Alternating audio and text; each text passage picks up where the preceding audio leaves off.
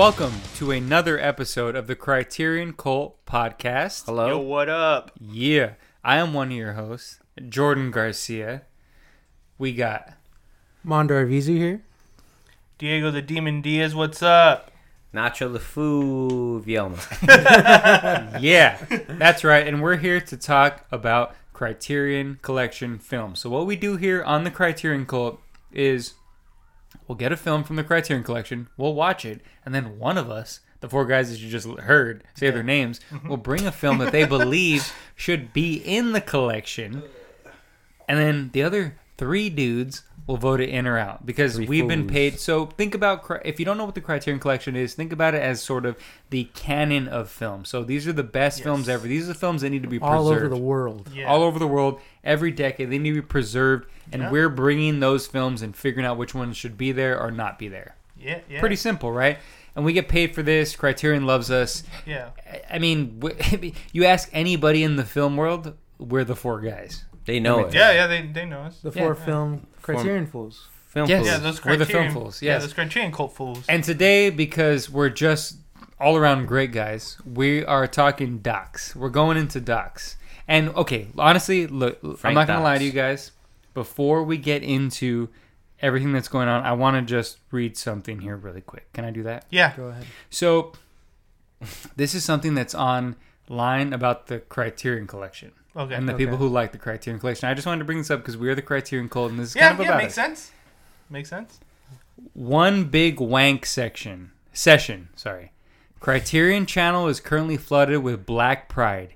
Even if only black actor in film is background in three seconds, they promote it as empowering.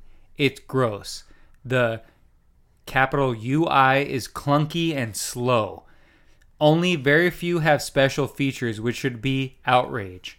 They constantly push directors rather than the films itself. Very small catalog. Lost so much appeal since Filmstruck broke apart. They are going to fail because they are doing the same thing as Filmstruck. This is some asshole talking about the Criterion Mondo, I why'd you, gonna say, is this why'd just you one write that. Mondo? I didn't write that. Did the film Hulk film critic guy write that? no, no. I, some asshole online literally talking shit about That's all one Criterion- person now. one person. But I just wanted to bring that up because I wanted to just say that we're better than that person and we're not idiots. And what we do here is not about, you know, whatever that guy just said. Yeah. I mean, we're just trying to have a good time. Yeah. Yeah. And today we're talking docs. I just wanted to point out who that person was because he's a piece of shit. We're talking documentaries. Diego's bringing some shit to the cult to the sa- to see what he's gonna sacrifice. What do we got? So I'm bringing from the Criterion Collection, The Thin Blue Line, directed by Earl Morris. Earl? And yeah, yeah, or I, I said it right. And yeah, then uh, like the Duke of Earl. Yeah, and uh, later on we're going to be talking about my choice for the chopping block, Dear Zachary. So let's get into it, guys. So Thin Blue Line. Give us a little about that uh, thin blue line. So, like I said, directed by Earl Morris. Um, Earl. And that was Nacho. an investigative documentary about a man who was wrongfully convicted of a murder of a Dallas police officer by a cor- uh, and was sentenced by a corrupt justice system. And that's that's Nothing where- new here, right? We've always Yeah. known the justice system is uh, corrupt Yeah. and uh, And for garbage. Same old bullshit. Yes. And Same so- old, same old. So you got a guy, right? Let's really kind of dig deep into what this story's about. So you have this. So let's just sort of paint this picture for you guys. You have this kid, David Harris, who's a piece of shit. He's kidnapped. He's robbed. He has murdered. no good well, he reason. actually hasn't murdered. He hasn't been caught murdering. Not at the moment. Yeah. Not that moment, but he's gone. He's gotten to a bunch of trouble. He's just a troublemaker. Yeah, he has a rap sheet. Yeah. bunch of different counties in Texas. Yeah. Sheriffs know who he is. yeah. And he's a teenager still, too, which which makes him even a bigger piece of Yeah. shit. We need to talk about this piece of shit. Is what he is. Yes. He's a. We need to talk about Kevin. Is what he is. Ooh. And so you have him hanging out with this. Unfortunately, he's sort of a drifter guy. Uh, Who he Randall Adams. up, yeah, he he picks up. he's just kind of like a guy who's just you know he's just one of those drifter redneck kind of. I, I want to say white trash, but I, I, I don't want to say that as like an insult. I don't want to make it seem yeah, like it's an is insult. Is there anything wrong with that? Being a drifter? No, it's no, just the no, way no, you choose to Sure. live your life. Especially And that's during what I'm saying, Time, that's what I'm trying to say, During that that- time, it's so easy to like just pick up and leave. what I Again, mean? and that was another thing too. I I was gonna try to write a, a Letterboxd review about this, and that was one of the things I struggled with was making it seem like a drifter was a bad thing, Mm-hmm. where I was trying to say I would never want to have that lifestyle, but okay. that's not to say that it's a bad lifestyle. If you want to be a drifter, there's nothing wrong with that. Right. But Because you can get yourself into some shit. Because he goes Yeah, to Texas, he point. gets a job. Yeah, Yeah. No, no, he's he's a responsible person. He's actually a a, a well-rounded person. Randall Adams can actually speak for himself. Yes. Mm. Whereas David Harris, who obviously committed the murder, is a piece like sure he can speak and, and he's well spoken, but you can just he just doesn't care. You can tell he doesn't care about anything. You can Right. tell he doesn't give a shit. So Yeah, he has no more remorse or empathy for Yeah. right. So Harris anything that he's doing. Or Harris done. shoots a cop. It's obvious. I mean, you don't even need you don't even need to be a detective You to don't know need a that this milkshake to figure that out. yeah, you, you really don't. he confesses it at the beginning. Uh, in the beginning of this documentary. He, well, they just- basically, he's not. He's bragging about it, and Yes. it makes sense because he does a bunch of crimes. So why wouldn't we? Why wouldn't he? And then he decides to blame it on someone else. He decides to blame it on that guy that he was hanging out with. Randall Adams. Yes, he decides to blame it on Adams, where the cops, who for some reason know that this other guy Harris is a piece of shit. Right. They know he's a piece of shit. They know he's done all these crimes. Yeah. He has done a bunch of shit, but yet for some reason they believe his testimony and they give him a deal because cops don't give a shit. What they know and what basically what it is is that Harris is too young to qualify for a death penalty. Not just that, but he's like a good old boy. Whereas this drifter, who, like you said, is older, he qualifies for a death uh, death penalty. But Yeah, also, we, we can do a whole other podcast called "Fuck Good Old Boys" and talk about how that's a whole thing that That's like really what it literally is. cops and judges literally look at Uh, white little the older boys. guy Yeah, was just this easier goes to back to- convict. It goes goes- back to it literally Eden it- Lake, It's where we happening. talk well, about- no, no, it's happening now. Yeah. there's literally rapists that get off because judges like, oh, I don't want to ruin this kid, this college kid's life. He, Right. r- They raped somebody like in a behind a dumpster. That like they drag some pet. You know what I'm saying? Like disgusting shit. And there's these fucking old white people who are like, well, you're a young white person. I don't want to ruin your life right? uh, you're a good old boy. You're Right. that you're just boys will be boys. Yeah. Like it's fucking stupid. That's It's fucking retarded. Yeah. And it it's like one of those things where you say you're watching this documentary and literally the the director Er- Earl Morris is not doing anything Earl. to is not doing anything to sway you to a certain side. No, no, no. He's not It's showing not he's not sensational, sensationalizing anything to make it be like this is the side you should be on. Right, right, right. And so you're watching these facts, and even you know before halfway through this fucking film, I knew that Harris was the one. yeah, He's the one who ratted out this other guy because he's the one who did it, obviously, because he does nothing but crimes. yeah. And so to see that for some dumb fucking idiot like me who has a fucking Criterion Cult podcast can sit here and watch this documentary from 1988 and be like, "Oh, yeah, no. Obviously, this man's innocent. Obviously. I, I don't need to see anything else but this. All the proof and all these things that these detectives are saying, Yeah. all the stuff that these judges and stuff are bringing up is all bullshit. But that's the They're- thing is there was no evidence for this person. The evidence nothing. was all for David Harris. Yeah, it was Everything just, was. yeah, it was just his word. yeah, right. that's yeah. really all it was. And then yeah. you see both of them, Adams and Harris, are both in jail. right. And you know, Ad- um, Adams is the one convicted for the for The cop- the murder, for yeah. murder of the Whereas cop. like Harris is just in jail all the yeah, fucking just time. because he was always going to be in jail no matter what. He was Yeah. going to get caught Yeah, eventually. because he or- commits crimes. Yeah. And then he blames it. And the one thing that fucking pissed me off about this fucking thing is that this piece of shit white trash motherfucker, and I'm using white trash as a derogatory thing now. That's fine. Go this ahead, dude. piece of shit fuck Harris tries to tell the cops, and the cops are believing this type of shit too. You know, these small town hit cops.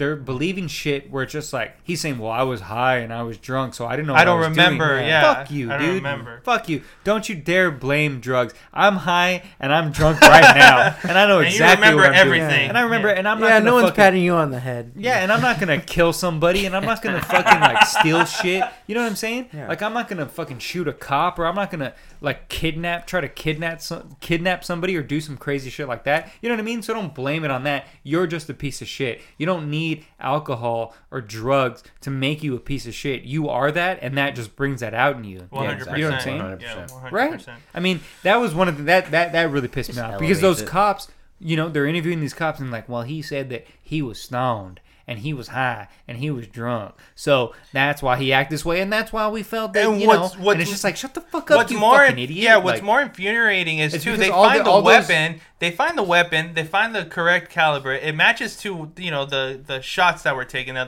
the the uh, the casings from the you know, and yet they still let this guy go. Not there, boy. No, not their boy. Exactly. because they didn't care at that point. And what this, what the thin blue line and Dear Zachary, what we're going to talk about later, shows is that the justice system doesn't give a shit about us. It doesn't give a shit about us. The- These these systems that were put in place to help us, whether it's the police, whether it's doctors, whether it's the judges, they're they're not here to help us. They don't care about us. They care about money. They have other reasons why they're doing the things that they're doing. They don't give a shit. And so here, putting people, I guess back in '88 or whenever this actually It took was place, I know- seventy something. right? Okay, yeah, in the 76. 70s. Yeah, so back in the 70s when this actually took place, the case, they were just gun they were just hard for putting people on the electric chair. Yeah, this goes back Especially to the whole Texas. Texas is hard for just killing people. Yeah, it goes back Texas to the just whole, wants like, to witch shoot hunt fucking stuff. you for no reason. Well, Yeah, it, it you didn't what help that Yeah. the system was already set up against us, but I mean, there's also people, civilians, who were pieces of shit too, who are just out in it for themselves. So that played a part in this. Yes, it was like a well. it was it was like literally the worst uh, crossroads of those two things. Yeah. where you had this piece of shit little fuck who's going around causing all kinds of chaos. He and he through bad luck, this guy happened to take a ride with him. Right. So they were able to prove that he was in a car with him at some point. Mm. And he goes and this other Harris idiot kills a cop and he's able to blame this guy and the cops and the judges and everyone are just so fucking hungry to Put throw someone- some yeah. to throw somebody on the chopping block Yeah. even though they have a perfect candidate for it this piece of shit kid who has kidnapped and done all these things they want to blame That's so weird that he, you know, since he was like a minor, the Harris is a minor, they can't try him for an, as an adult. no They probably couldn't. So Not Not sure, was yeah, not probably sure what the lo- not sure what the laws were back then. easier either, to convict so- the older drifter. Yeah. Yeah. You know, yes and then because texas death wants penalty, to kill Exactly. old people they They, don't just want want to to kill put someone in the chair. exactly. Especially back then, we Yeah. really don't know how, how the laws Yeah. were written or anything like that. But I still don't know how the laws is written. and that's why joe rogan moved to texas because he wants to prosecute us and he wants he to wants have to us kill killed. Randall He's Adams. gonna Yeah. execute No, no. people on He his wants to get podcast. him in he the hot wants seat. us to on the die because he experience. knows that we're the we're better coming podcast. for him, man. We're Yeah. coming for him. He yeah. knows our necks are getting as fat as his. We're getting podcast neck and podcast head. Oh, dude, he'd he's kill all four scared. of us. He is fucking scared. No, we can get him. We got you. We got you, Dick. We're coming for you. We're you. coming for you. You better not cross that Rogan? thin brew line, homeboy. Um. So Frim Blue Line. so anyway, thin blue line is engaging in terms of the fact that the story isn't that crazy. It's not as crazy as what we're going to talk about later. It's not Right, twist. pretty straightforward. there's- it's pretty straightforward.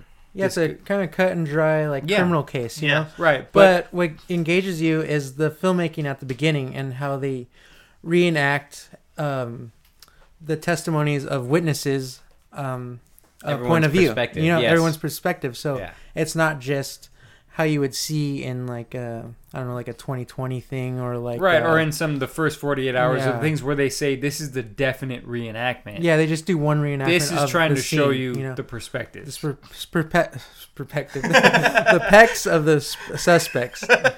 No, the pers- Perspective. perspectives of the sus- uh, yeah of the of, every, of the witnesses. Yeah. You're acting Okay. suspect. I know. I'm sorry, but anyway, but like it looks it looks real at the same time, but it also looks very cinematic just because how it's lit and like how it's shot and everything. It really like it really drags you into the narrative of the film, and just those two guys are kind are really kind of engaging because they're so calm about telling their story and the interviews that they give. You know. Right, Adams and Harris. Adams which is another Harris, reason yes. why this this documentary makes it's it's so unbiased because it's not really trying to like they're not trying really Mm. It's hard to just letting sway them- you. it's just letting them ju- tell your yeah, story. It's Like, just basically you tell the me what fi- happened. The film makes you a juror on their case. Yeah, really. Pretty much. you know. Yeah, really. Where whereas other other documentaries might try a little bit more, this doesn't push that. It just leaves you on that leaves you on that uh that path that it's going Yeah. on. Quick question about like one, one of the cinematic scenes. Um, do you, do you guys feel that it was real when um, so you know one of the perspectives I can't remember whose it was, but you know explaining They the don't really say, but yeah. So when they're showing one of those perspectives, you know, basically, so what they show a lot is it, basically the crime is there's a driver, they shoot a cop who comes up to the window who checks up on the car. Yeah. But in one of one of the scenes, as soon as he shoots him, he like spins around like three times. Do you think uh, that's real? Like, do you think that's kind of a I missed I don't know, that it- spin. It just but- it just kind of makes. I don't you- remember that specific Yeah, yeah, it- detail of the spin. No, no, it just Um, it just kind of made me laugh just because like it, it seemed like a bit. Mo- I, I get it, you know. It's just Right, but so it's you just- watched a police officer get shot and spin around, and you laughed. That's- that's- Yeah, That's fine, dude. I, was I, like, condone got that. what he deserved. No, just No, kidding. no, I'm just look. I I don't know I'm just kidding. if that Don't kill me. it might just be the reenactment, the actor doing a dramatic thing, or maybe they try to just.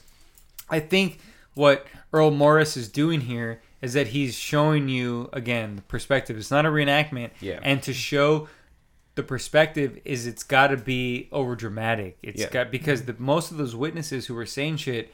There's no way they saw the shit they saw Yeah, just yeah, passing by That's really so quick weird. Like, because they just Three- passed by really quick. yeah, like And uh, like when you're when you see someone get pulled over and you're driving by and you don't stop, you don't see the whole fucking thing. You don't know what that person looks like. You might see a quick glance, but there's no way you can tell exactly. and they were so going quick to believe the, the, the testimony of uh, Emily Miller, which was like basically their their star witness. That's what put like the you know the nail in the coffin for Yeah, they this. found some crazy bitch who was Yeah. willing to say like, "I know it was him," and they were like, Fucking "Well, we like that." yeah. So mm, yeah. she was abducted by aliens, obviously, or something. right, she has like stories like that. She's just She's a just a fucking nut, crazy. She's a nut. Where you look at her and you're like, "Oh, you like."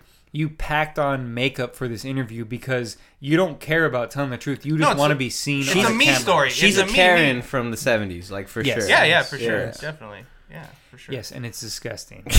and all and most of these people here are disgusting. The, the the judges, the cops, they're they're just very they're so matter of fact people that they don't want to admit that what they did is wrong and what and, and how they went about this process. is yeah, wrong. there's that one cop who says about giving the testimony how you want to be kind of level-headed, just say things clear, no kind of emotion behind anything.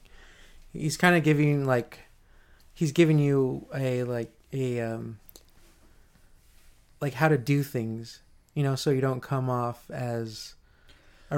erratic He, he's or, sor- he's or sort, sort of telling you this is how cops act because even though we want to be little fucking whiny babies. Who They're not even wanting take, babies or just to, or, or more who take a, things personally, like like a locker human. room almost, you know. yes, It's- as opposed to being like, well, I'm a civil servant. I need to put all this personal bullshit back and just look at it as terms of the law. Which is And- what you're expected to do. Yes, as what you a should do. Which they police probably were just saying, "Oh yeah, I just want to fuck fuck this hippie guy." Right. Yeah, really, wanna put him- Because Really? because let's be honest, if David Harris was black, he wouldn't have been able to commit all, as many as crimes as he fucking committed. Yeah. The first crime that he fucking committed, he would have been fucking hung. especially down there. Yeah, Yeah, exactly. Yes, especially down there. especially in fucking Texas. Yeah. Honestly, fuck Texas. But I mean, you know, in terms of you know, Yeah. Texas is pretty racist. yeah, They're what pretty was that fucking, town that they uh, that one of the lawyers went to with? Well, the two lawyers went There's something to. with an L, where Oh, literally was the it the KKK. was, uh, KKK or yeah, Yeah. like was that, it right? the Exactly. The Where they lawyer was literally, they literally, Jewish or something? they literally run a town. The KKK runs a town in Texas, and Texas is fine with that. So fuck Texas. Yeah. I don't even mean to take. I, I not- fuck Texas. but what I'm saying is that that's what I mean. They the, the law in Texas was pretty much just like, yeah, no, we're not really trying to find out who really did it. You told us someone did it. We're down to throw him in the electric and chair. that's fine. Yeah, that's and pretty they're We much don't give a shit. Who cares? He's just some drifter. They lost Who no gives sleep. a shit? Mm, that's what they said about John Rambo. Well, Well, look what he- look what he did. Yeah, well, it's too Shit. bad that fucking Adams couldn't do the same thing and just start Yeah. killing a bunch Just of go cops. crazy, Not yeah. that I condone something like that, but look, I mean, cops are out to get you, and this kind of movie sort of shows that. And that look, The guy who killed the cop is a piece of shit. He's a god awful fucking piece of shit. But cops let him off and let him do these things Yeah. because they thought he was a good old boy. Yeah. So think And about because that. he was white. No, Yeah. nobody Well, else in society. No one from the left or from the right or nobody. There was no Mm. politician. It's literally cops who let this fucker get off. So they're the ones to blame for a cop dying in the thin blue line. Yeah. Not David Harris. Cops are because they literally thought this fool was cute, running around kidnapping and doing all this shit. And they're like, "Oh well, he's just a good old boy." I mean, one time he shot someone dead, and I was just like, "Why'd you shoot him dead?" Well, he shouldn't have pulled a gun on me. Oh, Yeah, and he was just like saying- laughing at that. yeah, he was saying like that- cops are laughing at this shit. It's funny you say the cops are to blame. Um, the, you know, they also try to pin it on the on on his partner, the dead cop, on his partner, because she was the first. If you guys recall, she's Yeah. the And, first and woman. she is to blame too. She's the first woman.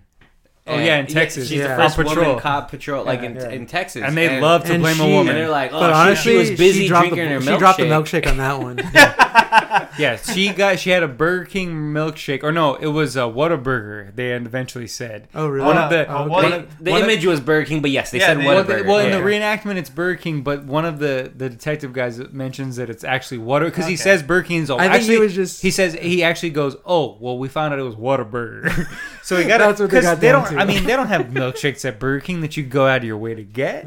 You Yeah. probably go to Whataburger to get mean, a they're milkshake. okay. Anyway, but that's that's a crazy through line that they talk about with the the the woman police officer Yes. who was there with him. who watched they her? Who literally let her partner die because she was sipping on a fucking milkshake. Reminds me, reminds me of RoboCop, but um, you know how they hypnotize her to get information out of her, and she remembers like these random things, She And- literally remembers and a the- bunch of cases from and the cop else. is just laughing. It's like, eh, it really didn't help at all. yeah.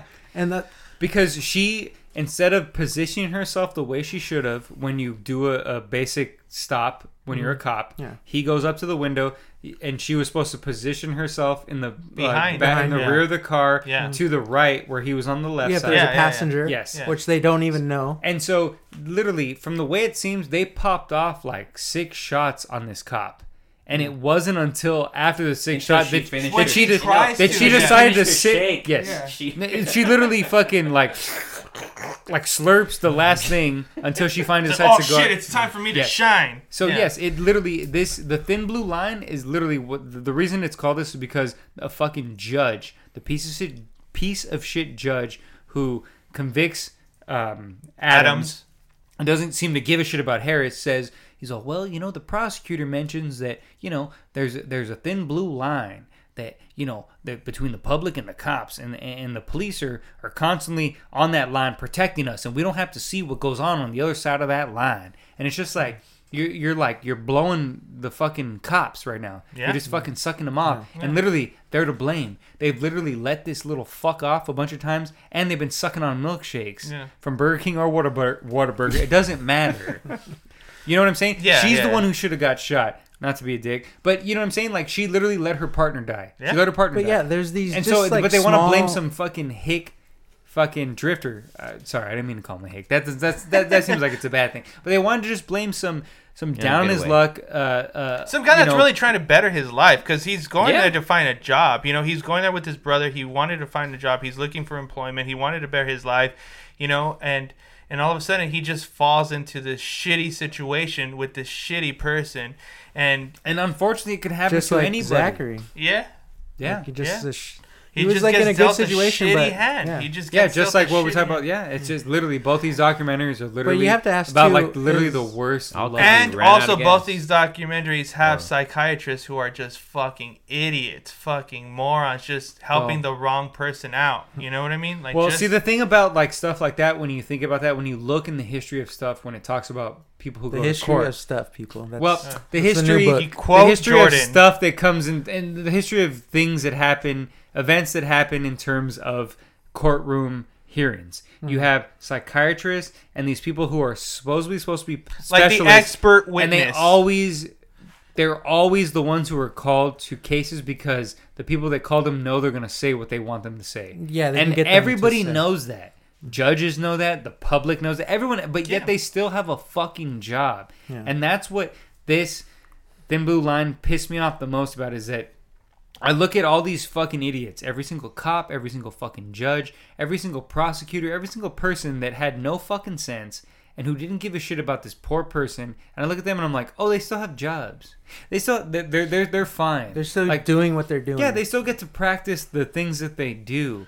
Whereas if, whereas if I did psychology. anything in terms like you know in, in the jobs that I've had, if I did the equivalent of what they did in the job that I did, I would be fired, and no one would like me, and my family probably would fucking hate me because I let someone I mean, die. You yeah, what I mean, saying? like especially now more so, we see that more so, like with what happened. So yeah, so the situation that happened with George Floyd, how long it took for them to charge the people that were involved with it. It's just cops looking out for cops or lawmakers looking out for lawmakers. Because really, what happens is that these people that are put in these positions, they they're overtaken by power, corruption, or whatever have you, and you know, like they look out for each other more so than they look out for the just common man.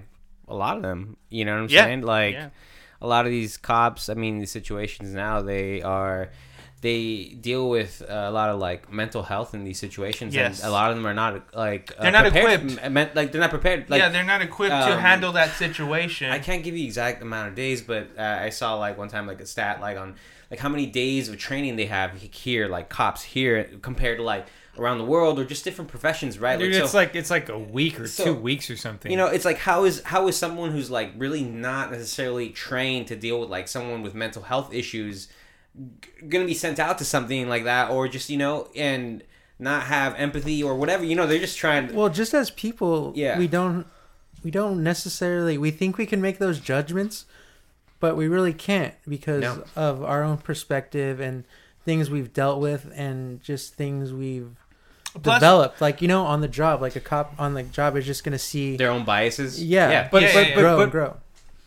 Yes, and that makes complete sense. But in terms of this fucking story, literally, fucking Harris was the one that they knew was the worst person, the one who has a record, and the other guy that they have on trial on death row for this crime has no record, Yeah, and they know that. So, fuck all this. Well, you know, I, you know, I from I, you know maybe I was doing the job good before, but now I'm all like uh, I have these bias because of all these people I've dealt with. He's literally dealt with this fucking guy who he knows is a criminal, Yeah. and they just let them off. They all were just like, well, they're just a good old boy, and so and then there's one guy who has no criminal record. Like he must be the murderer. He must be a fucking murderer. just he because he fits be. that profile, because Ju- he's not and, from and not even because I, I really don't even know what the fucking reasoning is because if they wanted to fucking throw someone to the wolves they had this fucking harris kid they had this piece of shit with a fucking rap sheet Right. calm Fucking- down, John Grisham. i'm just saying this shit just pisses me off because yeah, it that does. it could happen to any one of It us It should be maddening. we Just can like just how- get in a situation where we might end up hanging, being someplace one night With with, the some wrong fucking person. psychopath, Yeah, with some and fucking and, wrong and, and the cops already know he's a psychopath, but they just want to fucking throw me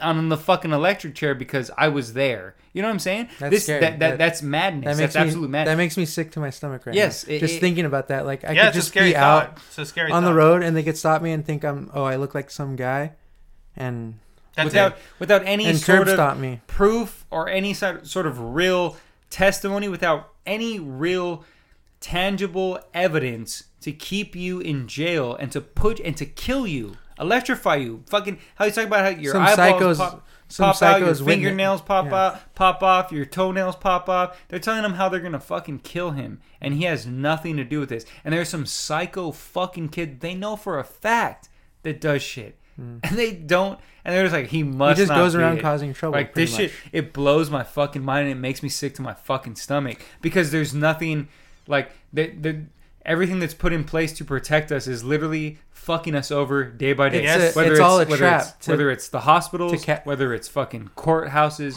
whether it's police stations, What's scary whether it's is a that- fucking market, whether it's anything. Everybody, nobody gives a shit about human beings, about other people. It's about No. making a profit. Yes. It's about all this other crazy Yeah. shit. What's know what I mean? scary And that's is why I that- started this podcast. We need a profit. Please listen, subscribe. Criterion support us. What's scary is Topo that Chico. even up to this date, like we haven't learned from that. You know, like we don't learn from our mistakes. We No. don't learn. We don't progress from it.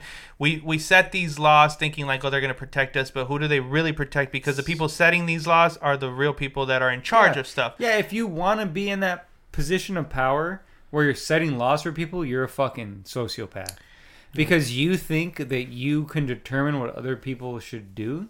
Like Yeah, and how to live. judges Yeah. and cops are fucking sociopaths. Those are people who literally want power. And you shouldn't be able to be in a position of power if what you want is power over people. Yeah. Yeah. So that you can judge them by whether it's whether they're poor or the color of their skin Yeah. or whether whatever it fucking might be. You know, like most Jury judges, duty is a sham. yeah, jury duty's garbage. Judges are fucking garbage. They are. Fuck They're the most worst. judges, dude. Yeah. Seriously, they don't give a shit about anything. No, they give a don't. Give a shit about fucking, you know, signing their name or They're just tired fucking, of their job. They're just Yeah. they don't want to hear it anymore. Yes, and they they're just, miserable. They're upset just going, people. yeah, just come And on. I don't I'm believe saying. you. We need we our justice system, our police departments, uh, our hospitals. This thin blue line. it shouldn't be full of people who fucking act like they work at McDonald's and they're mad Oh, because 100%. because they have to serve you have these fries. jocks who have a badge who are trying to supposedly protect you you the can't- public, yeah, you can't which go, really you- don't. You can't go into being a cop and be mad at your wife or something, and just so you're gonna beat a minority on the job. You know what I'm saying? And that's a lot of things that happen, and that's what I think the thin blue line shows is that there's.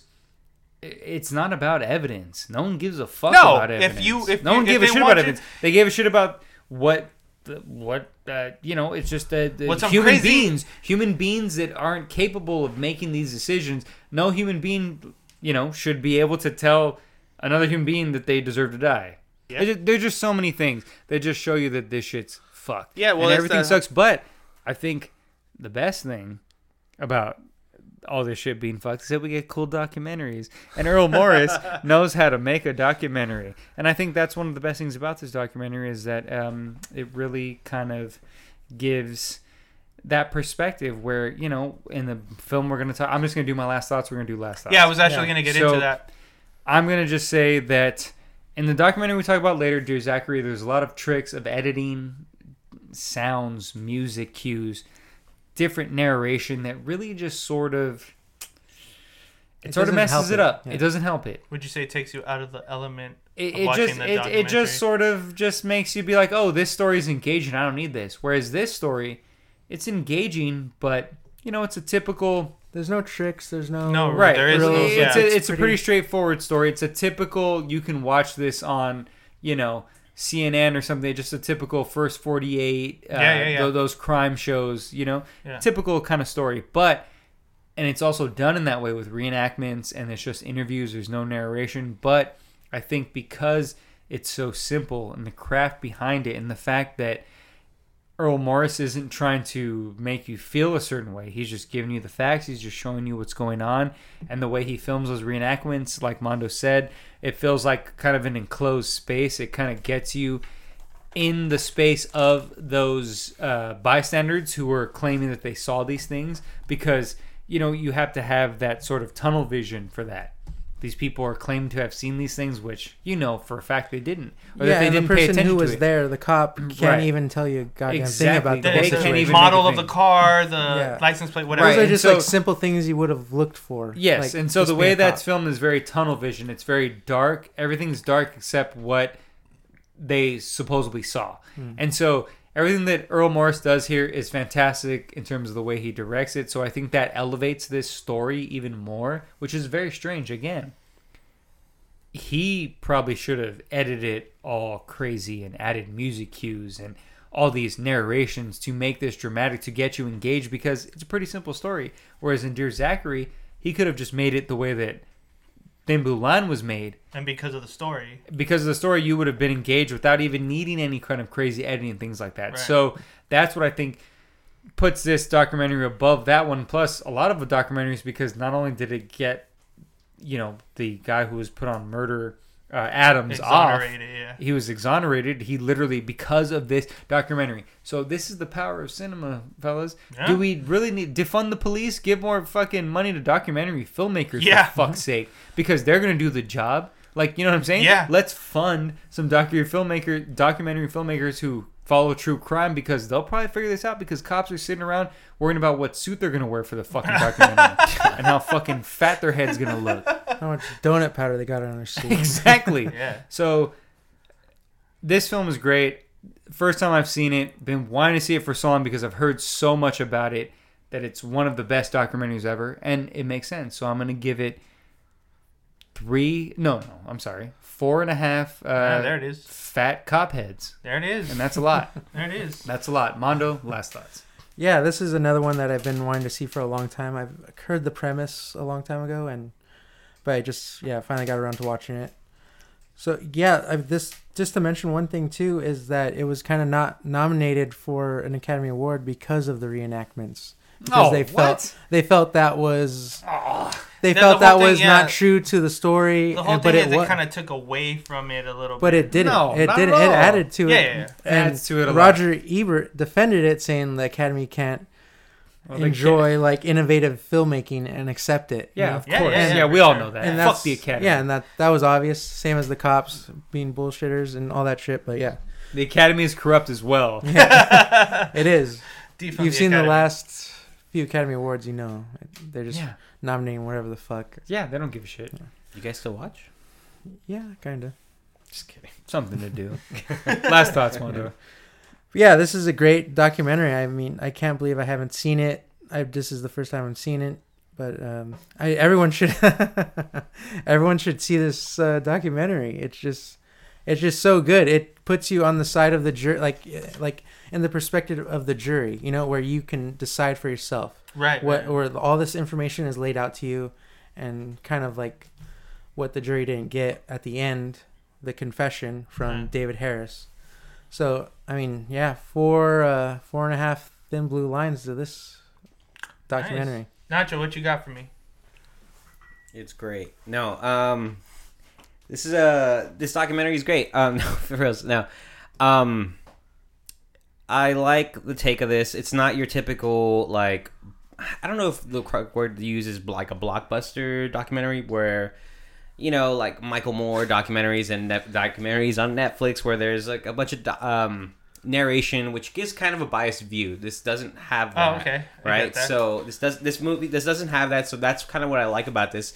It just presents the facts. It's all the interviews from all the people, Yes. and then you kind of make your own mind on it. But I mean, what's cool about it is like you see like how full of shit these people are as the mo- the documentary Yeah, yeah, yeah, progresses, sure. right? Yeah. Along with that, with the, uh, the Emily Miller. Yeah, Emily exactly. Miller for sure. Well, not like, and then the boyfriend, and then the other, the the guy who was like a car salesman who was like cheating on his wife. You know, later on, he's like, I remember everything. Cause I'm a car salesman. Yes. Yeah. And as Everyone's his- full of shit. And as Yeah, his yeah. interviews progress, he's like, "Whoa, it could have been this." It's like, "Oh, dude, you're so fucking full of shit. Like, you don't even know what you're talking about." Anyways, point is, um, yeah, no, I dug this. I dug this style. If you're a fan of true crime, definitely watch this. Um, with that said, I rate this four milkshakes. Nice. Hell yeah. Burger King or what a What a burger. Uh, Burger King, because Whataburger fucking sucks. I've Well, had it in Dallas, and fuck them. I've never had a shake from Burger King. They make shakes. That's what I'm saying. I don't think they make shakes. I don't think Burger King makes shakes. I don't know, but I'm They a do. fan of They true do when their machines on. That's Well, see, that's the thing is that I'm pretty sure that if you're gonna watch your partner die, you're gonna want a Whataburger shake because it's thicker. Maybe in the '80s they made shakes. it's or thicker. 70s, sorry. Maybe that's true. You're Yeah. right. Burger King probably did. Diego, last thoughts. So. I'm a fan of true crime. Uh, we went on a tangent there, but uh, fan of true crime here, and Shake uh, it That was, up. that was clear evidence. um, from all the true crime stuff I've you know listened to and and been into and all that stuff, this documentary hasn't popped up, which I was surprised at. But now that I watched it and that it You came could- into my could, uh, life, you could school all those fools. yeah, yeah, I'm gonna bring that shit up. yeah, because it's extremely popular. Yeah, and that's the It's thing. one of the known as one of the best documentaries ever made. that's the thing is Not this Criterion. this stuff should be We're brought. talking about it. Let me finish. God damn it. Um, this Demons coming out. this type of film should be brought up more Who did you talk to about because this? God damn it. Because uh, um, it literally changed someone's life for the better. It exonerated someone. It did what it was supposed to do, what investigative documentaries are supposed to do, which is basically prove or uh, explain their evidence and like you know, really help the positive out and progress. Um, just like in the next film, which we'll get into a little later, it changed someone's life for the better. It um, it explained a lot about what actually happened. And uh, although we don't find out in the film, we find out at the end after David Harris uh, confesses to what he did. Um, but uh, Randall Adams was actually exonerated the following year after this documentary came out. Right, that they don't. Uh, it's not like at the end credits No, where they show you not. like it literally happened. Yeah, after. j- yeah, which in the next film it, it get into that, but this film doesn't do that. But that's something that's a positive, and I can see why it is uh, held at the high regard that it is because it did that. Not just that, but the way it pre- it presents its evidence, the way it presents the story, the way it presents you know each person that uh, is getting interviewed is kind of like that's something like I don't know for sure if it was used that way that format was used beforehand as far as documentaries, but further on out we see that a lot in in documentaries in general, not just true crimes, but even when they're interviewing someone, and this introduces that well overall, I really enjoyed the watch. I would recommend it not just to true crime fans, but just anyone that is looking for a good documentary. Um, and I'm gonna give this a four, four wrong blue cars because they Errol. can't figure out what cars there it is. Is it Mercury or Venus? Yes. there. Yeah, you Something guys. like that. yeah, you pulled that reference out of nowhere because we didn't bring that up at all. But that's great. Yes, this is a thin blue line, and I'm glad you brought it because it was the first time that I think we've all seen it, and I think everyone should see it. I recommend it to everyone. Please watch this. I know you guys all like fucking watching. You know, people getting wrongly convicted of murder and shit. So this is a perfect documentary. what's for you in, guys. definitely. Yeah, that's what's in Yeah. right Yep. now. Yeah. Hell yeah. But Check this what shit we're out. going into next, Yeah. Yeah. we're going to talk about another doc. Yeah. What we got, Diego? What film are we talking? What film are we voting not letting in next? Yeah, most just likely. kidding, just kidding. So I brought. uh He's not kidding. I brought Dear Zachary. Uh, Pegasus's Revenge. Take Dawkins Uses Revenge. Uh, it's a documentary from 2008, directed by Kurt uh, Kuhn.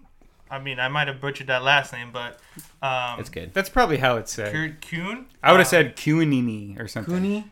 Cooney. Quinini. I'm not sure, but anyway, so Kurt, my boy Kurt. Um, so the film's about uh, director Kurt um, examines the life of and death of his close friend Andrew Bagby, who is murdered following a breakup with his girlfriend, who then reveals she is pregnant uh, with Andrew's baby, and then just goes from there.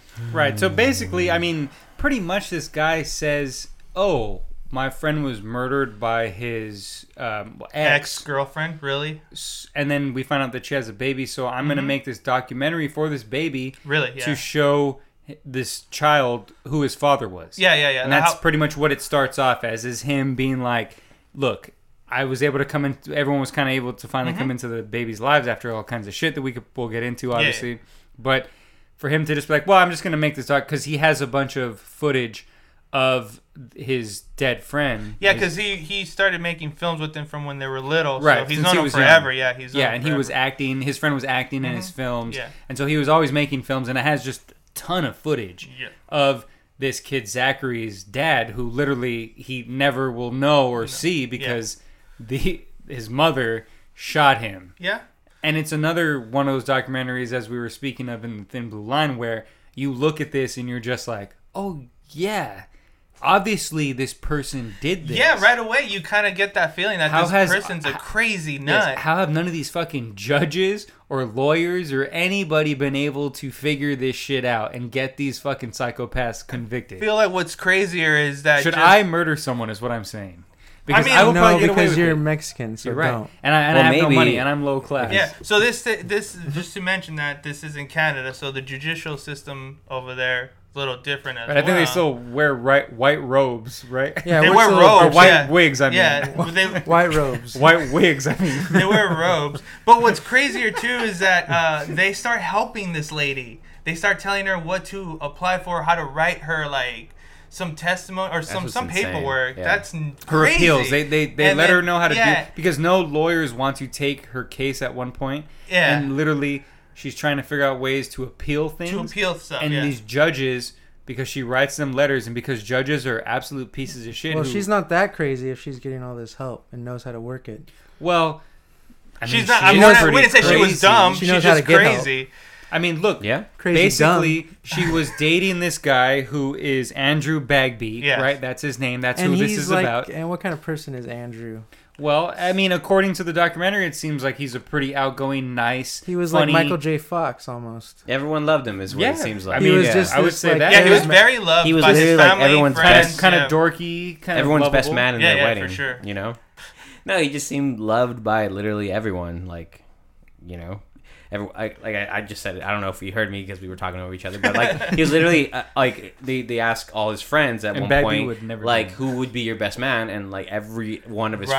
friends the answers that it'd be Bagby. you That know? that's a good way to Yeah. put. That's Yeah. really the probably the best way to put it. Is Yeah. he literally everyone that knew him wanted him to be his best man, even like coworkers want him to be his best man, like crazy shit. Like so, he was he was a pretty good guy. It seemed like, and so even when he starts dating this uh this bitch, sorry, who is much a- older the than 40-year-old him. bitch. She's Yeah. forty and he was like He's much twenty eight older, when yeah. they started, and right? and so it seems I like mean, it's not. They, that's not that bad. They kind of like they kind of make that point kind of stupid. Where oh, Yeah, she but- was 12 years older than him. It He's doesn't- 28. He's 40. that doesn't really mean anything. I anything. mean, yeah, you're still a dumb guy. yeah, they, they kind of make it seem like a negative thing. Yeah, they gave that Because she had th- oh, two like- kids like, already, and so on. she's and so forth. old, like you shouldn't date her, Yeah. like kind of. Yeah, that feel. was the whole. But then they vibe, go yeah. into the way she was act when they were around each other and how how she acted around his friends was kind of just Well, and also he finds out that an ex boy, an ex boyfriend, eventually tells him, "Hey, she's crazy. I tried mm-hmm. to break up with her, and you know she's just crazy. She went nuts, get, yeah. get away from that." And then he starts to see that himself, and so Yeah. eventually he's pretty much like, "I don't want to see you anymore. Leave me alone." And he's finally because he was he's trying to be a surgeon or a doctor, right? uh, uh, some sort uh, family medicine. But he's trying to be Yeah, a doctor, yeah. and he's gone. To, he went to school for it and everything, and so Mhm. he finally found this kind of great job that he loves and this like life that he loves, and so he's trying to get rid of her because Yeah, she's not really helping that. And so and she, she, was just- supposed to be a doctor herself, but they never really find out why she never. right. They never go into why she never started to practice. They never get that information, Mhm. but Yeah. you can kind of figure odd, out yeah. they. Yeah, she has her credentials, but she never practiced, Mhm. which Yeah. is probably because nobody wanted to She's take her. probably 'cause she's stealing a, pills or something. yeah, she's because she's a fucking psycho. Yeah. And so mm, he finally realized that, and he tells her, "No, I'm not going to be with you." And so she decides to Shoot, him his in the asshole. Ju- and he, which Yeah. is crazy because he shouldn't have gone and met her. I think he just kind of met, went to go meet her to blow it off to kind of finally like. It seemed cut like off. that was his. That was the way he was, though. He wanted to kind of give her closure because he didn't need it. He he was the He one. He sent that- her off on a plane. Yeah, on a plane. Yeah. Yeah, And his coworker tells him not to meet her alone, like somewhere Well, he- public and every. He everything. says, Right. "Don't meet her because you sent her off on a plane, like Yeah, thirteen thousand, mi- like Yeah. thirteen hundred miles away, and she drove back. Yeah. to you, like So you she know, got off the plane. Yeah, and I wouldn't back. meet her. I would that call the cops, crazy. yeah. Like, don't meet yeah, he up tells with him her. to leave out the back door, Yeah. and he's like, "Why?" But he's just that kind of guy where he gives those people the benefit of the doubt. You know, he's a nice person, Yeah, and they talk about, yeah, he uh, Bags, he couldn't be an, asshole because he wasn't. well, you know, like Green Day once said, "Nice guys finish last." That's on the Varsity Blues soundtrack. was it uh, on? Uh, It was on Nimrod? Nimrod. I mean, Yeah. that doesn't matter. It was on the Varsity Blues soundtrack. All uh, right. The point is that he shouldn't have gave a shit about who cares. I, I get it. He was a nice guy, and that's that's Right. really that's really great of him. But now he's he's shot in the ass. So that doesn't um It was that doesn't brutal. really mean anything. Um, I'm sorry, but look, if someone's acting crazy with you, and they're continuing to acting crazy with you, no matter how many times you try to be reasonable with them. It's more than likely that they're going to try to hurt you in Yeah. some way if they don't. yeah, I'm not they don't saying stop. I'm not saying that was the right thing. No, no, but I, I'm just telling you that it, it- you know, him I need being to a cut nice some guy. people out of my life. And you're gonna tell me on a podcast. well, I'm telling you that being nice doesn't mean shit because being nice is what gets most girls kidnapped, murdered, or like it gets most people like into trouble because you're. Well, yeah, we talked about that in the in the um the funny games episode. The them right being trying nice to be and polite cordial, or you trying know. no not, not even that i'm saying you as a person when you're dealing with something when people Right, are just she- when you when you just when you feel uncomfortable in a situation but you don't want to be Yeah, there's Yeah, people. uh, There's yeah, people polite. who know how to manipulate that kindness Yeah, and turn it on. And that's what this And- lady did. And Yes. this lady was doing that. Yeah. She was She holding on to dear life, Yes. and She literally killed this man and then told everyone, "Oh, I have his kid." Yeah. So his parents had to go through all this rigmarole, all this bullshit, all this legal bullshit to try to just see this child. And while she's awaiting trial for murder, Right. she gets to keep the child because these judges and these fucking white wig wearing psychopaths in Canada. And then she are- has these like weird people on her side, like the psychiatrist guy. Who just like in the last way, Again, it's it's just, just- fucking She corrupt. has It's just something people on 'em, corrupt like- person. yeah, No, exactly, you right? know? Like It's just people that are just willing to do shit like that. I mean, she was probably paying him in some way. I mean, there's no way he was doing that without getting paid. Or maybe, But the whole thing is she didn't have money. well, yeah. that's what they say. All right. I mean, I don't know. Who knows? Look, yeah, there's well that that's that's one of the things with this documentary too is he doesn't dig he doesn't investigate enough. You know, he's just kind of showing what happened. Well, and- that's. I mean, and he I has all think- these videos. Well, the and point stuff. of the documentary is not. yeah, to it's not about the trial. I mean, it's he's. so it- much it's more- about the showing. It, it literally is about showing that kid Zachary, Zachary, is dead. who is dead. His dad, yeah. That's- And then eventually it leads into this sort of investigated thing because literally what I was trying to say earlier was that the mom literally kills this fucking has this kid and then so they're going through all this trouble. The parents are trying to get this child from this murderer or Andrew she's, Bagby. yeah, she's their not a- grandchild. she's yeah. not a murderer yet, but they're trying to get this grand their grandchild from her Uh-huh. and these fucking assholes are literally letting her keep it and letting her make rules for the child and letting her like tell the grandparents Yeah. It's when insane, to come and like, go. everything they but, have to do. But Yeah. the point is, and then so eventually, because she doesn't want to fucking deal with that, because she knows that she's eventually going to go to jail and she's eventually going to lose her child to her grandparents, to the to the child, gra- to yeah. kids' grandparents Yeah. she fucking straps the kid onto her and jumps into a fucking jumps The off a cliff into the ocean.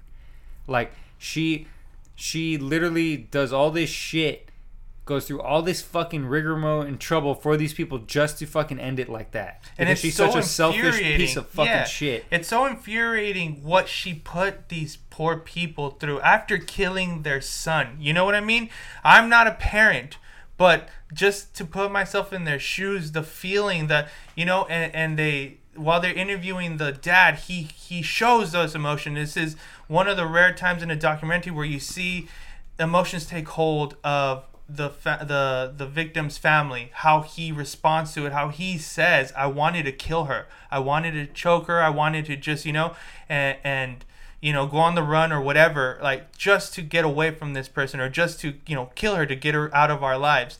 That's something that I haven't seen. or just a- get Zachary out of out of her life yeah, yeah. yeah um that's something i haven't seen. That reaction the way he reacted specifically i haven't seen that It in a documentary. yes. And actually that p- gets me to my question i was going to ask you is how did you feel watching this? Because you're the only parent out of ev- all of us here and i want to know i wanted to know what you felt watching this film.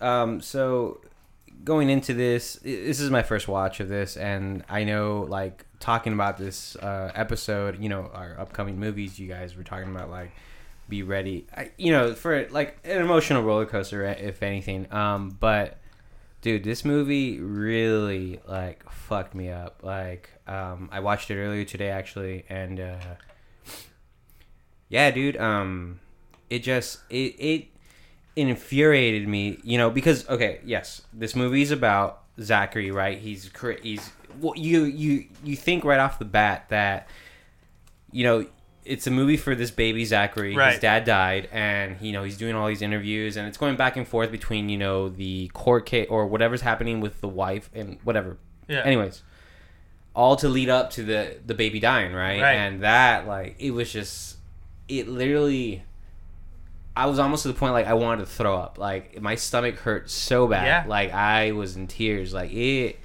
infuriated me. Like like Yeah. I, I can't even explain how fucking pissed I was. Like I, I, I maybe I just I relate a little too much because this baby was 13 months and my baby is about 14 15 Oh, around the same age you know so like seeing this baby and you know it's just that that twist i mean this is this is not fiction right Right, you know right. so i mean but i say that twist because I, you, Well, the whole you're- the you're- whole way you're that set, it's- yeah. th- it- you're set for this ride and you're thinking oh you know they're doing this this mem- this memorial this video and just to hear that, ah, dude, it, it it literally killed me. Like it, you know, I explained it to my wife later in the day. Like I had to watch this movie, and I and I, I cried again, dude. Like I just because of Diego. like Yeah, you're welcome. like I want like I think the grandparent or Bagby's dad, you Yeah. know, where you put it, where you said earlier, you know, him wanting to plotting, you know, like to kill her, you know, to, to save Zachary, you Yeah. know, to, you know, it, dude, it was it like. It's almost like it to me. It made sense. Like as a father, like I want to Yeah. protect my kids. I want to protect my grandkids. Like Yeah. I, I fuck this bitch. Like kill her. Like Yeah. because the system is so failing you. Like you know. So this documentary shows you how they keep postponing dates and dates and dates. I don't know what was going on with the whole extradition thing, but they don't they don't go too far into like why. But It's because no one gives a shit, man. dude, like Nobody gives a was shit. You, you, you get killed by somebody. It takes they, they got to postpone it for a couple of weeks to to to change the. Uh, The somebody venue or somebody the- put somebody yeah. didn't dot the i's or something Yeah. on, on paperwork, Yeah, so they really, have to wait another month for fucking you to find out if you're gonna be thrown in jail for murder or if your Yeah. murderer is gonna get thrown in jail. You know what I mean? It, it's it's ridiculous. And it, you know, I thought in Canada they knew what the fuck they're doing, but this No. just showed me, dear Canada, fuck you. You don't know what you're doing either. Yeah. because this shit's ridiculous. Yeah, it's crazy how slow the judicial system moves. Like, yeah, it's just they can meet for ten minutes and then, oh yeah, we have to we we don't have this, so we have to wait another yeah, month really, or two. that's it's Yeah, another crazy. date. Like, they didn't even put And you- they, at the end of the day. They didn't even put any money down for her to the like any bail. That was the there whole was, thing There was not the whole a film. cent of bail that was put for her to get out. Like Yeah. and they let her go. Yeah, and then honestly, you don't really need to be a parent to be upset at this fucking movie. No. no, right, goes but I wanted to I see mean, the, the point of view of a parent, The situation, but- Yeah. yeah, I oh, mean, oh, sure, yeah. Yeah, Yeah, Nacho's point of view was that yes, he would choke her as well, which I think we, we all probably would. Um, if you know, if- if, if that was my- if- strapped uh, if that was Shirley my- to him and jumped off the the cliff, he would have strapped what? Shirley to himself. Oh, And jumped yes. off the cliff, That's if the he name of could. the, the woman. Yeah, yeah. The Shirley Turner. Broad. Yeah. Um, I. I mean, if that was my nephew that's someone killed, they, they would be dead. Like, I mean, I would strangle them. I would go to jail for that. Why not? Like, what? It's better than them getting to live with a child that they don't deserve because they literally murdered the, that father for no reason. Not like he was abusive or a bad guy, or at least not from anything, any sort of evidence they give. You know, Right. I'm just going by the documentary. I don't know these people personally, but Right. she never brings that up. She never says that. It's never a thing. So she just literally killed him, and nobody ever even really tries to figure out who murdered him. They just Right. fucking Well- keep well, postponing. because she ran away to Canada. no, no, no, but I- but that's what I'm saying. Like, they, they, there's no. That's not. I mean, that's yes, but that's not an excuse. That's not a reason. No, they well, should have fucking. but they they, did have shouldn't an have let her. They should have. The, the excuse was she was violent and she was only violent like towards that specific towards that person. specific person. She ki- she already killed the person that she that she wanted to because she was angry, so she's fine. Like she's not All gonna right, well, harm I'm gonna anyone kill else. That somebody was and go to literally the Canada fucking. yeah, that was the logic Like, behind the whole. It was like what? That's fucking mind blowing, dude. Yeah. To to Yeah. think that, and there was restraining orders against her from like other people, Yes. ex boyfriends, and all that. There was so much stuff against her, and they still let her fucking Yeah. walk. Yes, because again, our judicial system and Canada's judicial well, yeah, system that's and the why justice Roman system. Polanski is still. Right. not Well, that's jail. why everybody. I mean, You that's know? why fucking Brock Turner, that piece of shit rapist, gets to walk around and do whatever he wants. That's why a bunch of people. I mean, that's why Donald Trump's our fucking president. Yeah. Because nothing matters and everyone, everything's crap. Yeah. But that's fine because we have a podcast, and so that's okay. And we talk about films, and these are documentaries, and documentaries can be very fun. These are not. But this, I think, so in terms of subject matter, it's engaging. It's Yeah. fucking great. I Yeah. mean, this has got literally twists and turns in terms of not real time, but while he was filming a documentary, yeah, throughout the whole process, these yeah. things Yeah, you happen. couldn't have written it better. Right. He didn't even. He wasn't even trying to make this movie. Yeah. You know what I'm saying? But It wasn't even gonna be a movie, right? Like it's Right, just no, something no. for. It- yeah, he Right. just child. wanted to keep filming throughout Yeah. the whole right, thing. and and so I think that's why I can give it a pass on what I'm about to complain about now. Okay. The editing and stuff on it was a little strange to me. Something a lot of funny. the a lot of the things that he did in terms of the way he edited stuff or tried to over dramatize things with music or pauses or Right. these different things that were unnecessary because the story itself is engaging and fucking crazy Mhm. and sad and and you don't need music or you don't need like these like cuts to that- set that mood. yeah, you don't need any of that. And I think that's sort of where it sort of it, it sort of comes off as very and I don't think it it even is because obviously he did a bunch of um little films with when he was a kid, but I'm saying I think he did some short films even when he was older before he did this. yeah, yeah, yeah. So it, but this comes off just sort of very amateurish in that it's like someone who's like, well, it's my first documentary, and he. It, it seems like he, and I, this might not be the case, obviously, but it, to me, it feels like the way that it's edited and done. Was, he was like, well, I don't know if this subject matter is interesting enough. I better get people like going with like you know Right. edits and stuff like that. Yeah. Whereas like you know what we talked about earlier with the thin blue line that is not as an engaging story as this in terms of the twists and turns and the and the and the craziness of the story Yeah, of yeah, Dear for sure. Zachary. But he didn't need a bunch of crazy editing No. and different yeah, it was things very straightforward. in order for you to be engaged and keep engaged in the story. Mm-hmm. So that's sort of one of the, the flaws I think this film has because I don't think this director really sort of knows what they were doing in terms of a documentary. But again, it wasn't supposed to be. It was supposed to be a, a home movie for this Yeah, kid they- Zachary. yes, so, so, still- so you can give it a pass on that. It, it's not that big it- of a deal, but it's something to point out. Yeah. It is still after he after like after every everything that happens, you kind of have to realize, well, yeah, he's gonna make this into a documentary. Sure, and he and he You would have been stupid not to. You know, yeah, because it's you know and also it's just a it's a great story in terms of knowing that they were able to change laws because of this Just Uh, like the gran- last the- film, the yeah, grandparents, um, yeah. some some sort of law went into effect Right. or something. it actually changed. it actually incited some sort of change yes. yeah Um, would you guys label this uh, cinematic scrapbook? Because that's usually what people label it that's the dumbest thing I ever heard in my life. I mean, I'm just saying. mondo's No, the reason the reason I bring that up cinematically pissed the reason I bring that up is because like what you were my talking new about podcast, as far as cinematically like pissed. Him showing different like his editing process, and sometimes it feels that way that it's a visual scrapbook. You know what I mean? sure of course because it's a lot of old think there- pictures and things like that That's the thing I was trying to get to earlier is how Jordan you were saying that yeah this wasn't supposed to be a documentary to begin with it was, it was just a scrapbook uh, like a time capsule for Zachary you know to remember his dad how great he was and all that stuff but I mean that's why I think one of the bad one of the really bad parts about this documentary is the narration it's by the filmmaker Kurt uh, Yeah. Kuenne it's really bad like that, that could be I, it's I- like way I wouldn't say it's really bad but it, there's parts that are pretty It's like- it's not that good he's Yeah. being way too like serious you know there's Exactly. no feeling through his his narration he knew this guy and when he does come out with some like emotion like, Emotion, he's yeah. like he breaks almost to cry when uh, but he certain clears things happen himself up right away. exactly away. and But- that's really bad like but we don't need that because Yeah, again, don't. the story is so engaging enough that we don't need his. we don't his, need his, his, false, like yeah. heightened. Um, Yeah. And then this happened. where Maybe he's that's just way why too he did that straight because he wanted it to be. but then he but he lets those emotion breaks like where you would have just recorded it again you know where you c- And where- cut that out. you know like that's where it's just like just the I mean that was that's what I really noticed a lot about this was the narration it was just so like it was way too like cut and dry sort of. And then he tried to have those emotional moments and it didn't work for the film for the documentary. Well, it, and yeah, it didn't yes, and there, the, there and the documentary moments- didn't need that where the story is just so compelling. Yes. you just kind of had to lay out the facts and yeah start with him yeah through this journey of making this film and getting to interview and relearning his friend again you know? I they- didn't really, I didn't really have a problem with that, but I did catch them because it didn't happen often, and when it happened, it it stood out well, so much. it stands you out a lot because Yeah. there's literally a point where you know they're showing what Andrew Bagby is like. Yeah. And it's going back and forth between all his friends, and they're talking about how great he is, and, and, Mm-hmm. and saying all these stuff about you know his smile and this and that, and then it freezes on someone, and literally the narration says, "We'll get back to that." Yeah. But and then it literally cuts the footage of like, oh.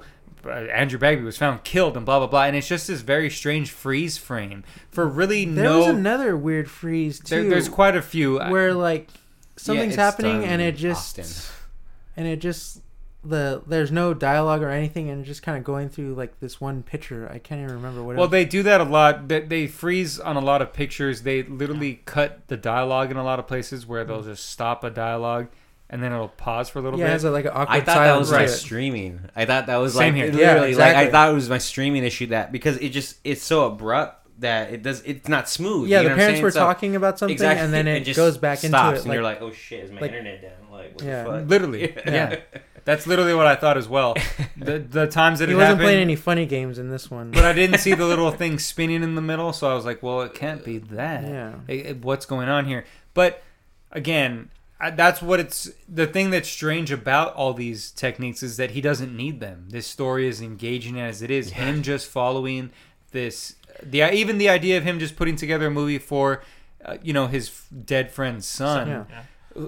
That's that doesn't. You don't need all these tricks and all these kind of fade ins and fade outs and star fades and things that that he kind of not that he does that, but you know what I'm saying. It sort of they, yeah, certain and it's things weird feel like that. because this and uh, Andrew guy, he's like kind of interesting on his own. You know, like all the stuff he did, like the making Yeah, he's movies. a, yes, he's a very successful person. He like actually has gone out of his way to do all these things. He's traveled a lot. He knows so many different people in all these different He's a places. Yeah, I shark. mean, the, the amount of people they Yeah, he's a interview pool for it. shark. Yeah, the amount of people they interview for the film is like quite. It's insane. Like, it's There's ridiculous. really yeah. not that many unless someone's famous. Yeah. They literally don't interview that many people Yeah. about someone who's been murdered, and they interviewed so many people because yeah, he was just a very popular person. So you're Yeah. right. Yeah, it- he could have been very engaging. They could have just made a documentary about his life and engaged you in that way, and then gone into the murders. Where at first they were just sort of trying to be like, "This is a wacky, cool guy," Yeah. and they're just having these people telling you all these things, and then it just freeze frames like, "But wait." We'll get back to Yeah. that. Yeah. And it's just like Yeah. Andrew Bagby was found shot in the back in the ass, and you're just like, what the fuck? You're just like, back oh, of that. You're just like, my Back lord. Yes. You're just like, what is going on here? Why did need you do to that? we need to start frame? keeping tallies. How many dead animals we get on this podcast, and how many asshole shootings we get. Well, with with Diego Literal- Nacho, there's going to be a lot. That's what I can, Can we tell. not? Can That's we what I can tell. Let's do Yeah. not. Let's do Not. But not. so I think that's it's one of those strange things that separates what Thin Blue Line from this, and that they're both very engaging stories, even though Dear Zachary is more engaging. But it does the worst tricks, the worst kind of It's Uh, not. camera- ma- it's not. You know this. I mean, yeah, Thin Blue Line is kind of like, like craft and cinema and like documentary filmmaking, like pretty much almost at its best. You know, at that time. But this one is you see it's kind of amateurish and you know a little Right. too like uh, Which, again- run and gun and he doesn't have all the like all the cameras to use and do that stuff. It's pretty low budget. right Yeah. and, and it's very it's Yeah. it's all older footage and again he was just he wasn't doing this as a documentary it started off as just making this kind of home video as an homage to his friend Right. so you know that's kind of one of the reasons that i could see why a lot of people don't like it i was surprised to see that a lot of people weren't really into this documentary Really? when i looked it up and a lot of people complained about that specifically Okay. but again i that doesn't that is not necessarily a deal Red breaker flag. or something for me because Right. again this sto- subject matter and the way that it's played out is engaging enough i was furious i was emotional i cried you know it was one of those things where i was just like what the fuck diego like why are you make me watch this yeah. No. but i'm glad i did because you know it was a documentary i had want i wanted to see it for a very long time Yeah. and it's out actually you know it's kind of funny we're talking it's literally on the criterion channel right Yeah, it's now a, There- it's, high- it's a a little spotlight, spotlight, film. yeah. Yeah. but Oh, okay. uh, um oscilloscope Yeah. They Put it put out. it out. they they actually They have a, out. a really great edition that you should get of it uh, honestly Did you they? pick that up Because I looked at the website. Adam that- Yauch, Beastie Boys, that's his company, baby. a lot of people don't know that. That's Adam Yeah. Yauch I didn't from know the that. Beastie Boys Yeah. company. He wanted to do the same thing shaped as it after Criterion. the Criterion yeah. collection. Yeah. Yeah. Oh yeah. R.I.P. But baby. I was looking on the Dear Zachary website just like kind of to do a little more research on this film because I remember when it came out, it was like one of those trailers that was always on like AppleTrailers.com, Oh, okay. you know, back in the day. R.I.P. yeah, you recognize the cover. Yeah. for sure. But yeah, they released. I guess it was last year that was that it was the uh, like 10th anniversary of this, and they Think released so. the 10th anniversary Blu-ray. Oh, I don't know if it was Oloscope or Oscilloscope. yeah, a Oscilloscope. Sorry, Is that what it is? I, I don't know. No, I it think is I- a skill. Adam Yauch Yeah. Oscilloscope. Yeah. Yeah. But yeah, I don't know if they released that one or they released one the prior one. Hmm. But I yeah, but that was cool. Yeah, but they, they have great artwork. They have great um, special features on Mhm. that. So you know that's sort of should we start getting into the arguments about whether we're gonna let this in or not? What do you guys think? Yeah, let me Yeah. let me present my feelings as to why I want I argument. like that. I like that. I Yeah, like that. my Let's do it. argument. Your feelings. get- Take it over, baby. Take it over. So so Tourette. Tourette. So overall, this is a film that I've seen on a lot of lists, uh, as far as a documentary list, true crime, uh, even just disturbing films. Um, that's kind of how Yeah, I. that asshole I, I got. I got, I can I came across this because I was actually, uh, you wanted to make Nacho cry. yeah, no, um, through true crime and David through sounded pretty happy about that when he said that. I wanted to see him cry. He's like, not "Hell yeah," crying. He's not crying here yet. But um, so when I watched it, of course, I felt everything you guys felt. It is it is almost like a plot twist, even though it's you know nonfiction. Um, and it takes you by surprise in the because the whole the whole way through, I knew that the film was supposed to be, like you said, an homage to this specific friend for the, his son. Uh, he was making this film for him, and and he was highlighting all these things, and he was showing them like this is a, the type of person you should be. You should, Right, should aspire like- to be this. It was him doing that journey to Zachary, going through all the Yeah, places the- that, the- that his father, that his friend, Yeah, where he been, touched. Yeah, which yeah. again, he's just a very interesting guy. He literally had lived and been all these places, all these ple- people that they Yeah, he lived showed that the he swamp knew. Yeah, for the he just like he just knew all these like random some random people. ass people. And all these people were like, he- like, yeah, that he was like my son, and then, and then you're just like, well, who is that guy? And it's just like, yeah, it was his ex-wife's uncle's cousin. cousins, yeah, and his cousin's like, ex-husband. just like, damn, he was just like one of those dudes that like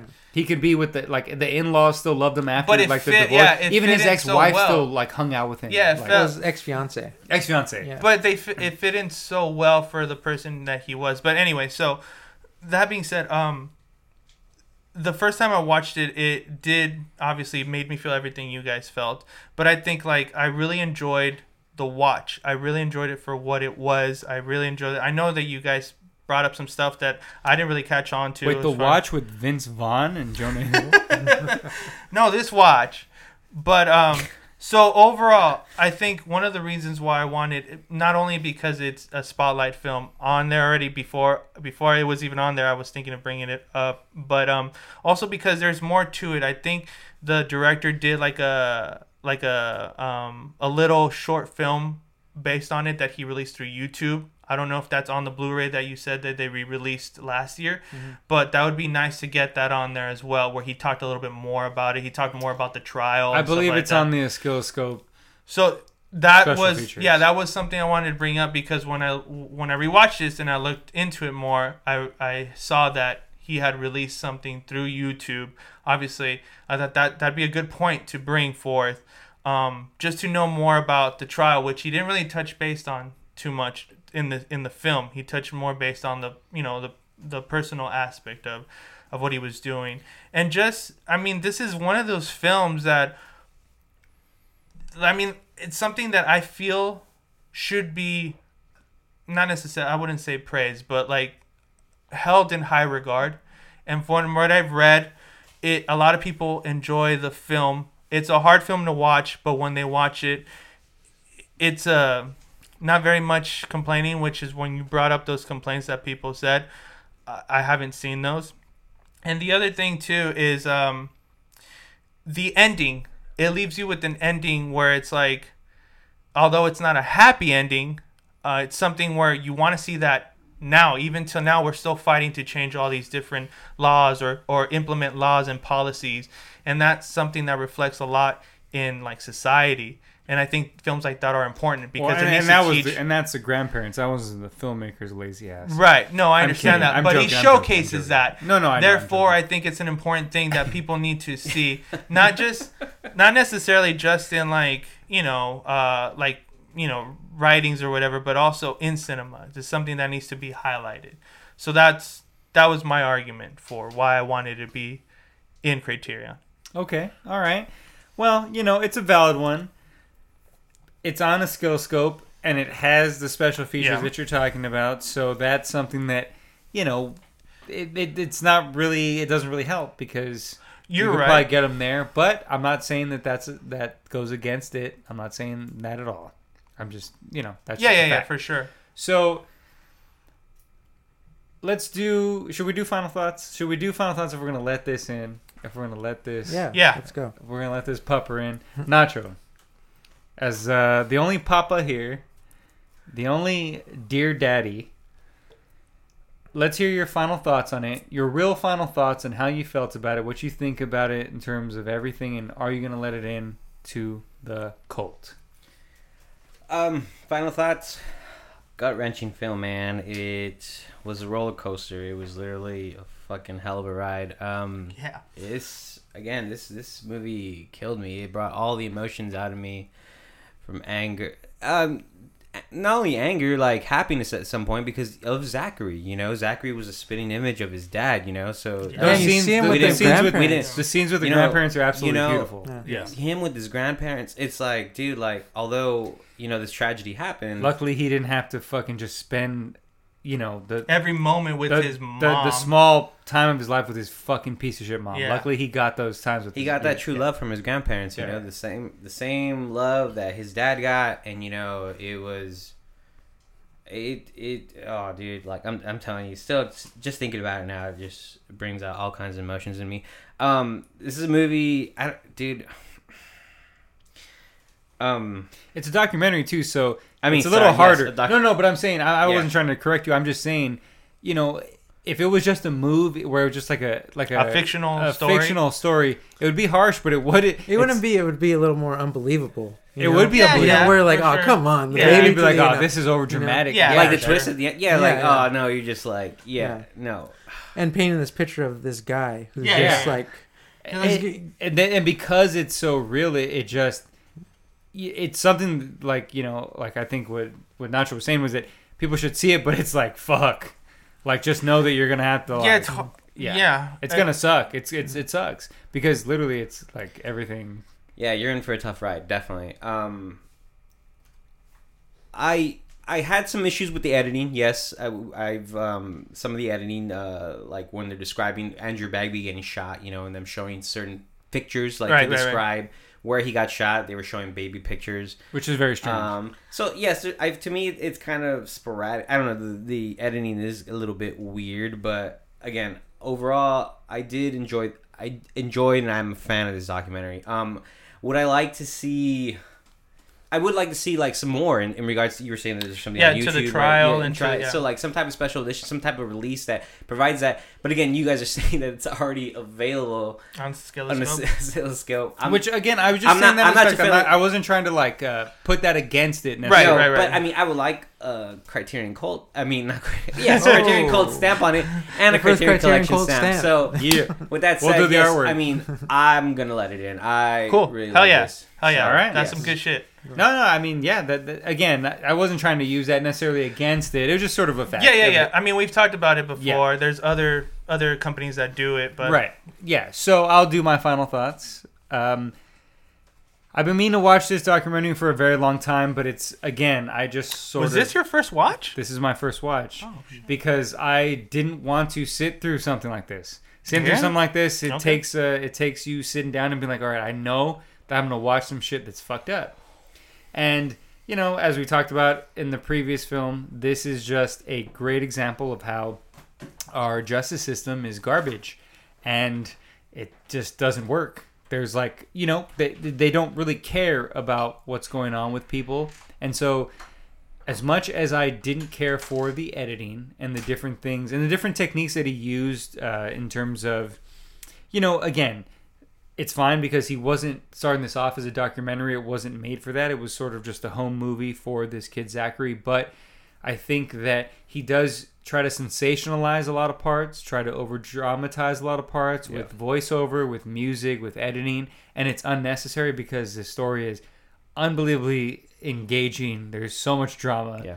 There, the, the, the, all you need to do is hear his, those grandparents, Zachary's grandparents, speak, and that's that's it. That literally could have been the whole the whole um, documentary, because they are engaging, they're articulate, they're literally giving you every emotion that I'm pretty sure everyone is feeling throughout that documentary. So I don't know if because it has that oscilloscope release, I'm sort of reluctant. You know, I'm sort of kind of being like, well, I don't know if we need another release of it because the oscilloscope um, has great artwork. It has all the special features already. And I don't like the cover poster. I actually don't mind that cover poster, that artwork. I, I can understand why people might not like it because it doesn't come off as serious as this documentary is. It's a little sort of like indie kind of. It seems like it's like an indie dramedy or something. Yeah, something you, Yes. like I think it has, it tries to give you that feeling that it's supposed to be like a children's story, like oh, you know what I mean, sure, like a sure. like a storybook type Yes, thing. Yes, of course. But I I don't know. It I doesn't, don't- it doesn't grab me. I sure. got you. I Yeah. and but I I don't mind it too much. But with that said, I still think it is a fascinating story. Whether some of the editing choices are not that great, that doesn't really mean too much to me. I'll let it in. I think it should get in because Hell you're yeah. right. I mean, it'd be nice to see some different cover art for it. It'd be nice to really see, you know, I don't know exactly if they do the same thing that Criterion does, where they get the director to do new commentary or they do new interviews or redo interviews for that. I don't know exactly what special features Oscilloscope has, but it'd be nice to see it on Maybe they get some uh, new voiceover. for those parts you talk about. But either way, I'm gonna let it in. Mondo, what are your last thoughts?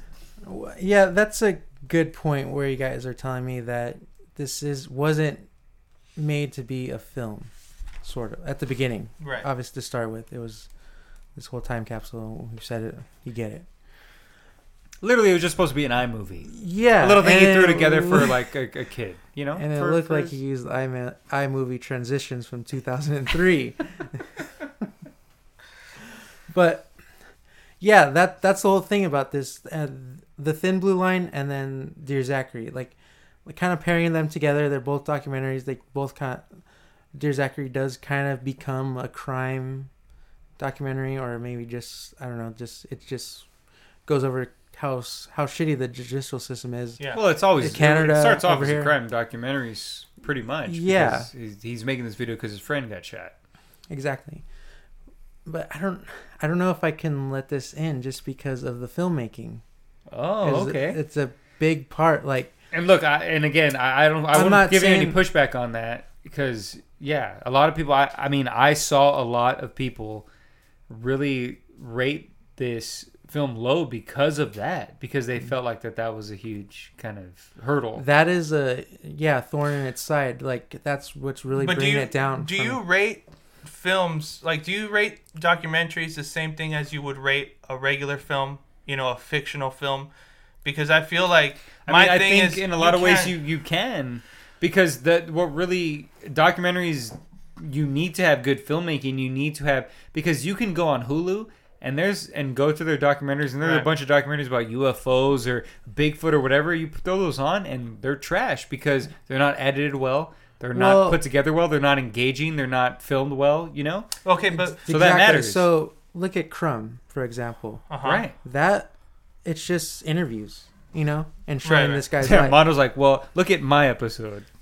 you know like it's it's simple filmmaking. It's getting the getting the people you know they're coming off the screen they're like engaging and that's what this film was.